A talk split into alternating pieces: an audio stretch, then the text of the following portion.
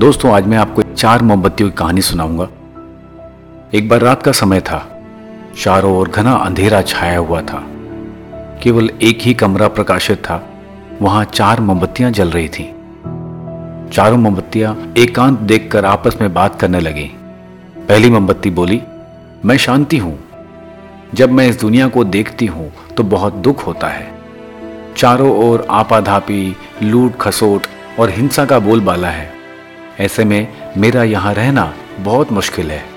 मैं अब यहाँ और नहीं रह सकती। इतना कहकर मोमबत्ती बुझ गई। दूसरी मोमबत्ती भी अपने मन की बात कहने लगी। मैं विश्वास हूँ। मुझे लगता है कि झूठ, धोखा, फरेब, बेईमानी मेरा वजूद खत्म करते जा रहे हैं। ये जगह अब मेरे लायक नहीं रही। मैं भी जा रही हूँ। इतना कहकर दूसरी मोमबत्ती भी बुझ गई। तीसरी मोमबत्ती भी बहुत दुखी थी।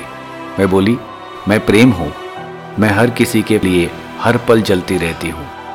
लेकिन अब किसी के पास मेरे लिए वक्त नहीं बचा। स्वार्थ और नफरत का भाव मेरा स्थान लेता जा रहा है। लोगों के मन में अपनों के प्रति प्रेम भावना नहीं बची।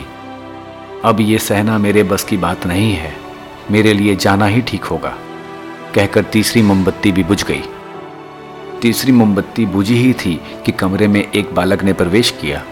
मोमबत्तियों को बुझा हुआ देखकर उसे बहुत दुख हुआ। उसकी आँखों से आँसू बहने लगे। दुखी मन से वह बोला, इस तरह बीच में मेरे जीवन में अंधेरा करके आप लोग कैसे जा सकते हो? तुम्हें अंत तक पूरा जलना था, लेकिन तुमने मेरा साथ पहले ही छोड़ दिया। अब मैं क्या करूँगा? बालक की बात सुनकर चौथी मोमबत्ती बोली, घबराओ मत बालक, मैं आशा हूँ और मैं तुम्हारे साथ हूँ। जब तक मैं जल रही हूँ तुम मेरी लौ से दूसरी सभी मोमबत्तियों को जला सकते हो।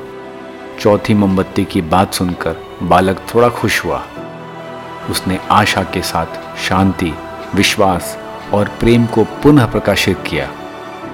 दोस्तों, सिर्फ़ एक छोटी सी सीख। जीवन का समय एक सा नहीं रहता। कभी उजाला रहता है तो कभी अंधेरा।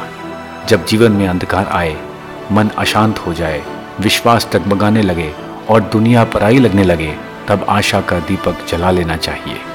जब तक आशा का दीपक जलता रहेगा, जीवन में कभी अंधेरा नहीं हो सकता। आशा के बल पर जीवन में सब कुछ पाया जा सकता है। इसलिए आशा का साथ कभी ना छोड़ें। डटे रहो, अड़े रहो। जय हिंद।